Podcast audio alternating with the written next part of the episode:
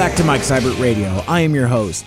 Uh, Saturday, May 18th, marked the two year anniversary of the death of one of our generation's greatest singers, Chris Cornell of Soundgarden, Temple of the Dog, Audioslave, and was one of the pioneers of the Seattle grunge scene in the early 90s. And um, Saturday afternoon, after we got home from the Break the Chains 5K, which uh, incidentally, I, I want to briefly thank everyone who came out and walked and volunteered to help make that such a successful event. Uh, we raised over $48,000 for Federal Way Coalition Against Trafficking and Seattle Against Slavery, uh, helping them continue the fight to eliminate human trafficking in our communities. Most of that money is going to be put right back in uh, to help fund next year's 5K. So thank you for your support and uh, listen for more details. Uh, but anyway, I um, uh, the reason why I'm talking to you now is I was flipping through Facebook and Twitter and I saw a post from Kyle Stevens, a friend of the show and frontman of the Pioneers of Nerd Rock, Kirby Krackle, talking about it being the anniversary of Chris Cornell's death. He writes in this Facebook post I think about him and how much I love his music every day. As a musician learns more, some songs become less magical and some tricks less mysterious in execution, but his will always be mysterious and tricky to me, way past my pay grade. Uh, this was a hard one for a lot of Seattle natives and far beyond, but luckily we have his art forever. This is true. And he uh, uh, posted that with a link uh, to Rolling Stone's uh, Chris Cornell 15 Essential Songs, the singer's most memorable moments, Soundgarden's grunge classics, Audioslave's hits, and his poetic solo material. And we'll go over all that and unpack some of that momentarily, but I'm getting ahead of myself here. Uh, reading what Kyle put up uh, inspired me to put up a post of my own and with a photo of the Chris Cornell statue that stands outside the Museum of Pop Culture, or a, a Mopop as it's known. Uh, and that's just a block away from my work here in downtown Seattle. I've uh, uh, visited and checked it out a number of times. Uh, basically, I, I just posted that, hey, it's the anniversary of Chris Cornell's passing, and asked what's your one favorite Chris Cornell song. Uh, but it was the, the responses that I got to that uh, that inspired me to jump into the studio for this bonus episode today. Um, so coming up, I'm I'm going to share some of those messages and play samples of those songs. But first, I'd like to play an excerpt um, of the news story that ran on KOMO TV the day Chris Cornell died. Uh, this is Mike Seibert Radio.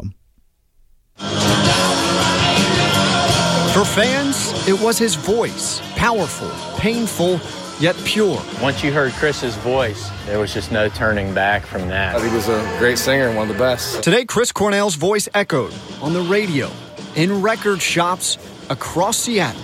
Such an imprint here on the Seattle music scene. His name etched on sidewalks in West Seattle, on cement walls in Belltown. Well wishes, rest in peace, rest in rock. He was the fabric of Seattle. His voice, to me, represents the Seattle sound more than any other voice. Cornell was born in Seattle in 1964. He went to high school in Shorewood before becoming an architect of grunge rock. He was really a fixture of the Seattle music scene. Um, you know, he was one of the, the first bands to, you know, to become huge along with Alice in Chains and Nirvana. The frontman for rock bands Soundgarden, Audioslave, and Temple of the Dog, Cornell not only steered the Seattle music scene, the city was often his subject. With this statue at NOAA, the influence behind the name Soundgarden, and the Black Sun sculpture at Volunteer Park, the namesake to his hit song Black Hole Sun.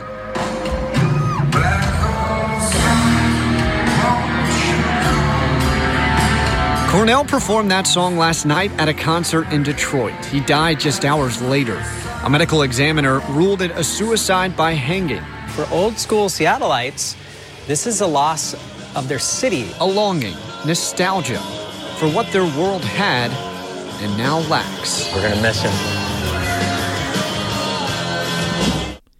That story can be found in the archive at komonews.com, and I'll have a link in the show notes. So when I made that post, uh, that I mentioned earlier, asking for your favorite Chris Cornell song, I told you I'd start.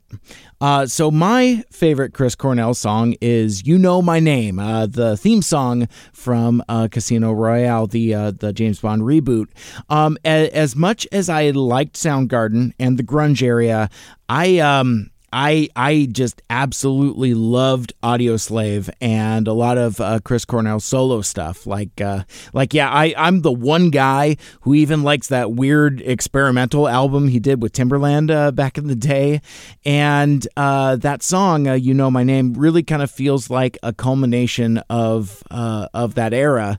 Um, that that song really helped solidified uh, the first Daniel Craig outing as 007 as, um, well, I guess I would call it my James Bond, uh, using uh, uh air quotes, and not my dad's.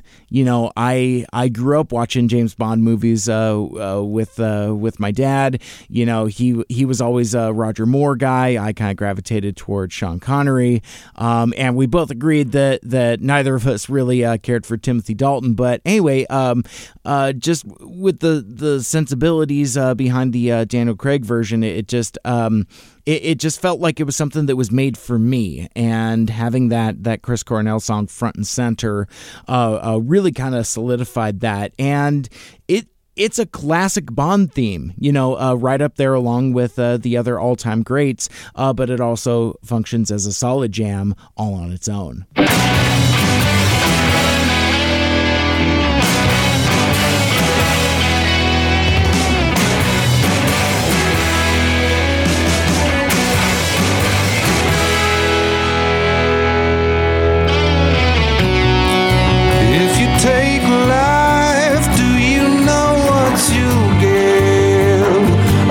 How you won't like what it is.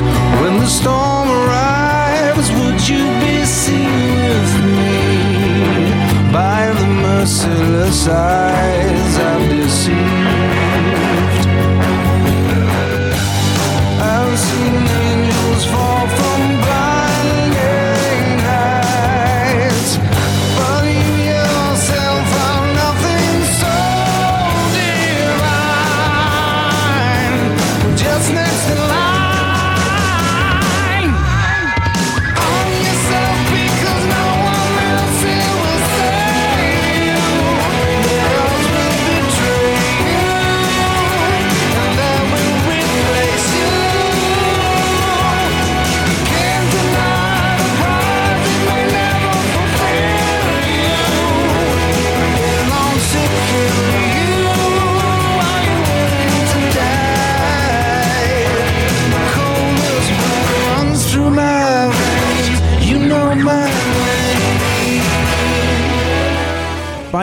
blaring through the theme to 2006's Casino Royale, Chris Cornell ushered in the gritty Daniel Craig era and became the first man to sing a James Bond theme in nearly 20 years. Uh, to put it in perspective, uh, the last one was Morten Harket of a-ha. um, uh, Cornell was a fan of both Bond and of Craig, uh, but also loved the parallels to Bond themes of yore. Uh, quote, I'm a Paul McCartney fan, and I remember how he had written and sung the Bond theme Live and Let Die. Cornell told uh, Songwriter Universe. Um, so it was uh, it was a thrill that I could do a Bond theme. We recorded it at a George Martin studio in England. It was the perfect place and experience to make a James Bond record. Again, that from Rolling Stone, and I'll read a few more of those write ups uh, from the Chris Cornell 15 Essential Songs as we go. Uh, that song was also mentioned on Twitter a couple times. Uh, one by uh, comics writer Eric Pilecki, um, who said, "You know." Know My Name was the perfect song to herald the reinvention of Bond, um, as well as author Gene Lee saying Chris Cornell brought Bond back with powerful style. Now, as for your picks, let's start with the Mike Seibert Radio Facebook page where Jeremy writes so, so many, but this one has special meaning for me though. Now, this next song actually uh, was written to uh, to be performed this way and it was never done because like once I started recording it, it seemed a little weird. Um, uh, Soundgarden had just ended. It was the first solo thing I did. I was like, okay, I was singing a song to a piano, so we didn't really do it that way. but this is the way that it was supposed to be done.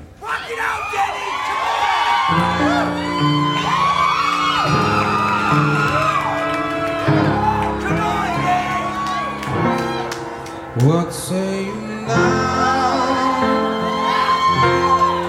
The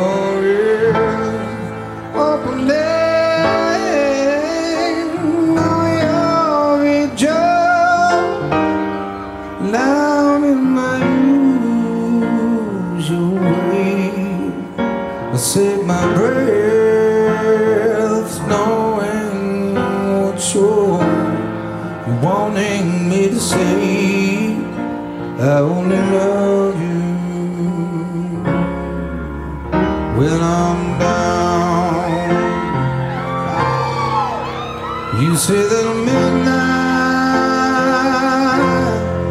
opens its arms to me, leaving you alone.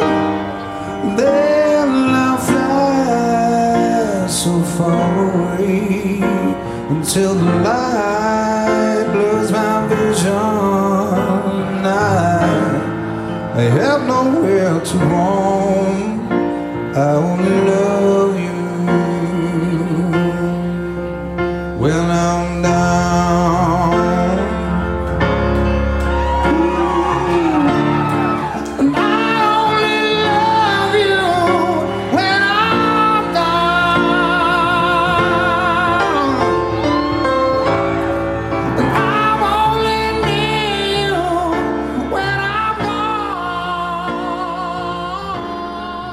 Chris Cornell performed When I'm Down from his album Euphoria Morning at LA's historic Troubadour Club on January 29th, 2010. And that's uh, uh, that's where that audio was taken from.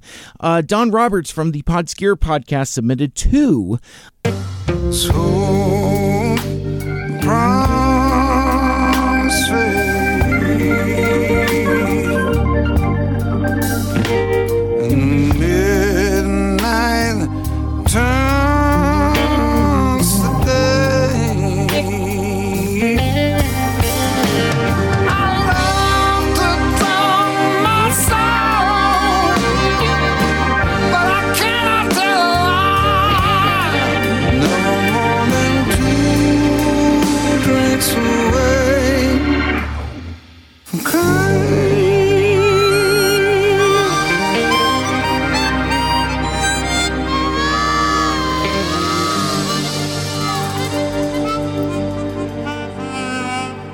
Hope and Promise fade, uh, but also Slaves and Bulldozers, that classic from Soundgarden.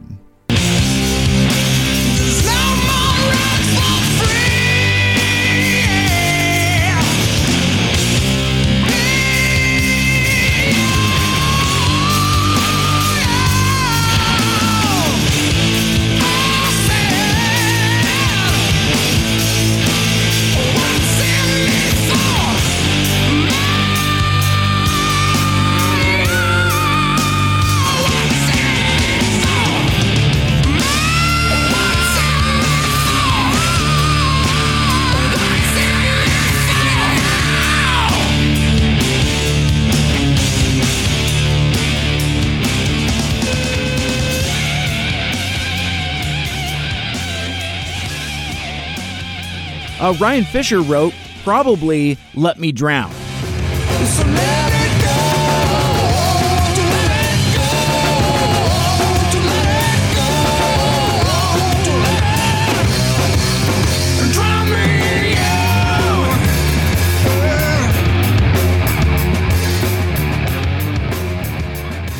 And Ryan also said, I always like to comment that Chris Cornell's cover of Billie Jean is one of the greatest covers of all time.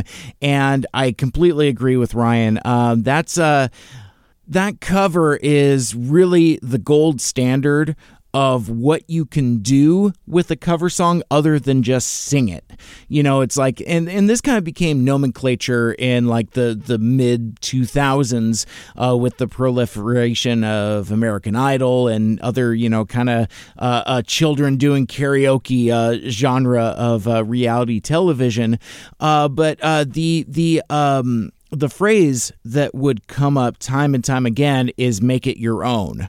And uh, this Chris Cornell cover, which incidentally was covered a number of times on American Idol, I, um, I, oh, damn, I forget the guy's name right now, but there was, uh, um, uh, you know, everybody was so blown away by his version of Billie Jean. Oh my God, that's so brilliant. And then, like, I, I remember this vividly, even though I don't remember the dude's name. Seacrest had to come out like the next day and say, "Oh yeah, by the way, that was the Chris Cornell version of uh, Billie Jean," because uh, I think there was like some early internet outrage um, about that. Because I, I think if I remember correctly, uh, they kind of tried to pass it off as like that that was like this dude's original arrangement or something like that. I may be re- misremembering it, uh, but anyway, that that's what made this version of Billie Jean so special is that you know it's it's a Michael Jackson classic that we all know and then you take it and flip it on its ear and and take something that's like you know a, a fizzy pop song and make a haunting ballad out of it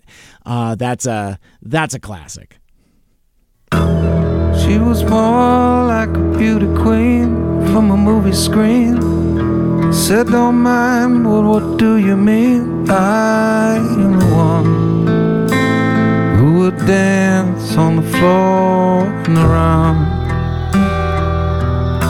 She says, I am the one who would dance on the floor and around.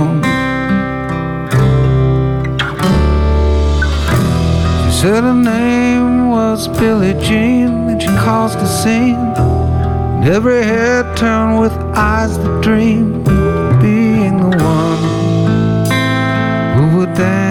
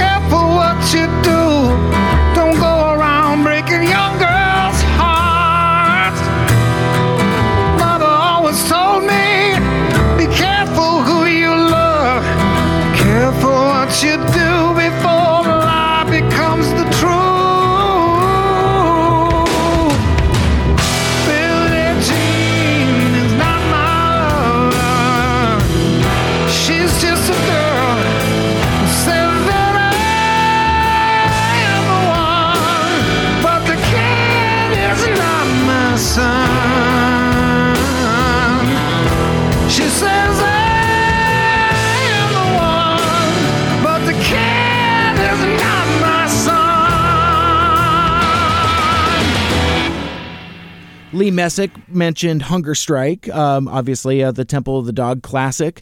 Uh, both uh, Hunger Strike and Wooden Jesus were written by Chris Cornell for Soundgarden well before Andrew Wood's passing, but according to the singer, they didn't exactly sound right for a Soundgarden album. Uh, Hunger Strike came about because of an existential crisis that Soundgarden faced at that moment, Cornell told Rolling Stone uh, the year before Soundgarden's reunion tour. Um, it's a statement that I'm staying true to what I'm doing regardless of what comes of it, but I will never change what I'm doing for the purposes of success or money. Uh, that song is a duet between Cornell and Eddie Vedder, um, who at the time was a new voice in the scene who had traveled to Seattle to audition for Mookie Blaylock, uh, uh, the band that would soon become known as Pearl Jam. Um, after Pearl Jam also reached international acclaim, the song was re promoted and became a massive rock hit in 1992. Uh, but Exy out on Twitter um, at uh, Lazy Freeze Pop prefers the version with Chester Bennington of Linkin Park, which now obviously uh, carries a whole new emotional wallop as uh, both singers are uh, no longer with us and and uh, died from suicide.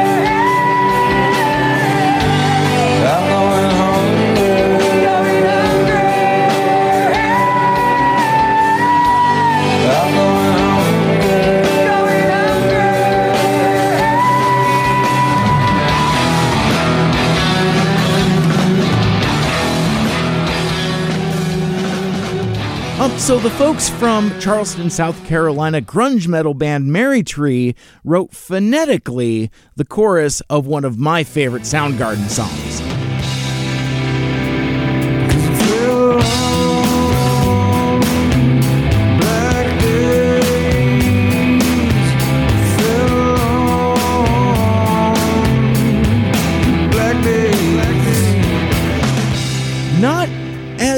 Immediate as the other Superunknown singles, Fell on Black Days still packed a moody punch. On the bluesy, slow burning rocker, Cornell confronted his history with depression. It's a feeling that everyone gets, he told Melody Maker in 1994. You're happy with your life, everything's going well, things are exciting, when all of a sudden you realize you're unhappy to the extreme, to the point of being really, really scared.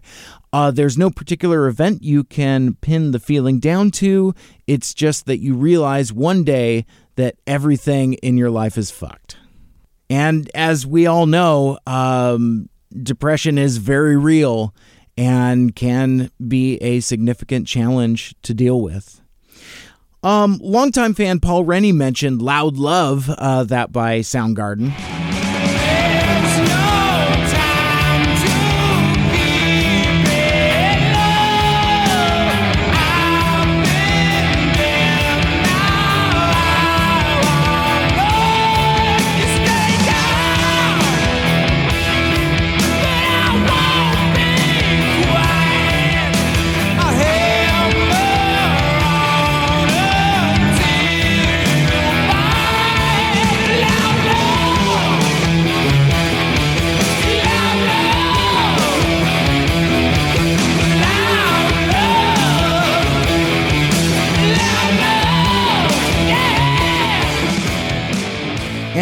Finally, my hero, Charlie Harger, posted, quote, Big Dumb Sex was the first Soundgarden song I ever heard.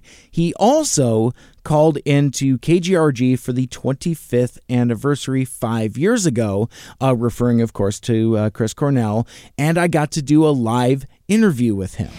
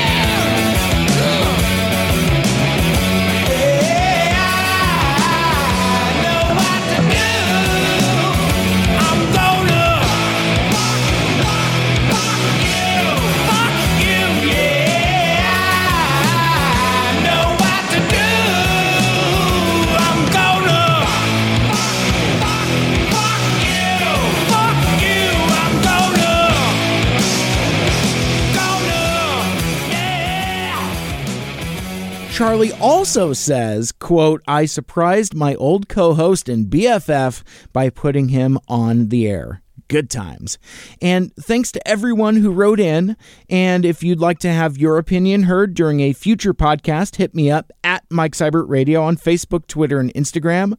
Right into the mailbag, Mike Seibert Radio at gmail.com, or leave a voicemail at 231 224 Mike. That's 231 224 6453. And to round out that uh, that Rolling Stones uh, 15 essential Chris Cornell songs that we haven't covered yet, uh, Soundgarden's uh, Flower, uh, 1989, the opening track to Soundgarden's 1990 debut LP, Ultramega OK, uh, Outshined from 1991, uh, bringing things back to uh, Kyle Stevens and Kirby Krackle. Uh, that was one of the tribute songs that they played to close out Cracklefest 8 a couple years ago.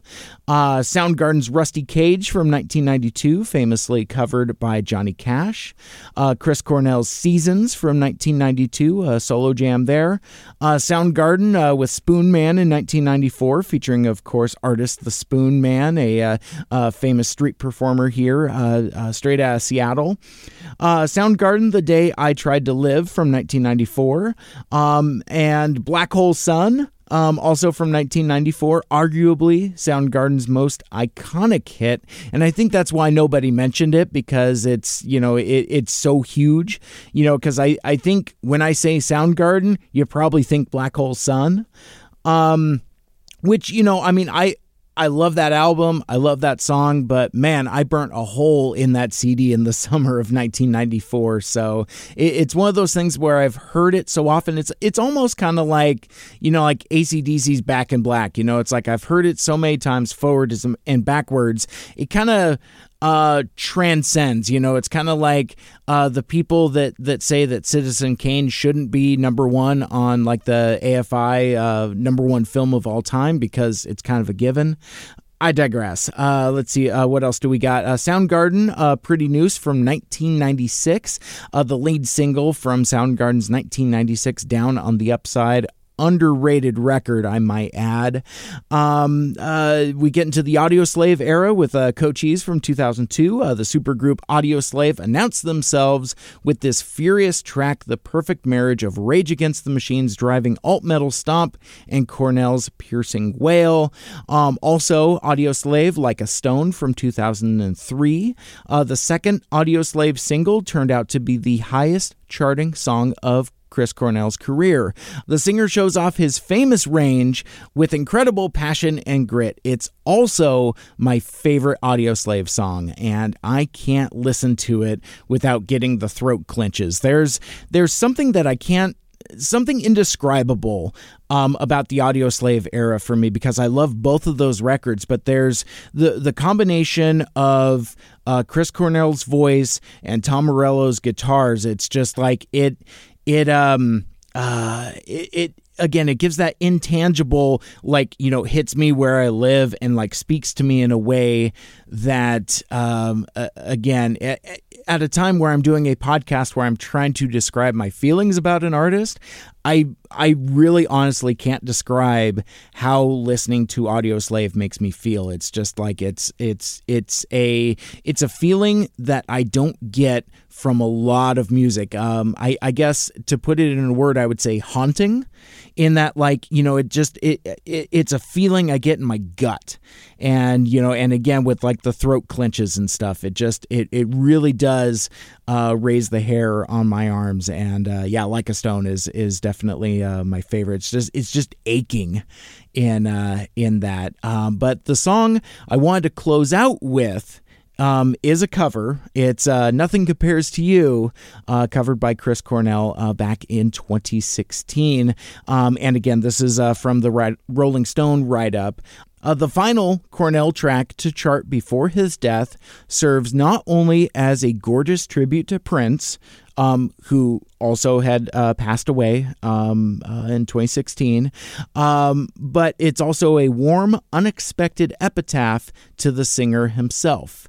Cornell's virtuosic pipes bend past the melody on the intimate, raspy recording. Quote, Prince's music is the soundtrack to the soulful and beautiful universe he created, and we have all been privileged to be part of that amazing world, wrote Cornell upon the song's release.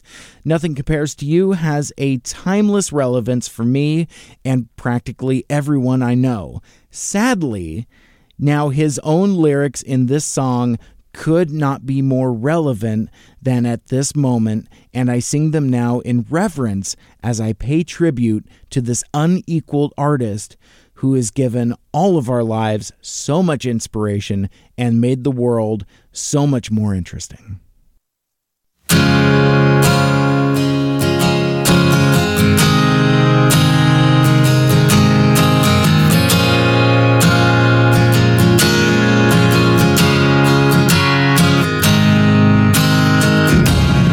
It's been seven hours and sixteen days since you took your love away. I go out every night and sleep all day since you took your love away. Since you've been gone.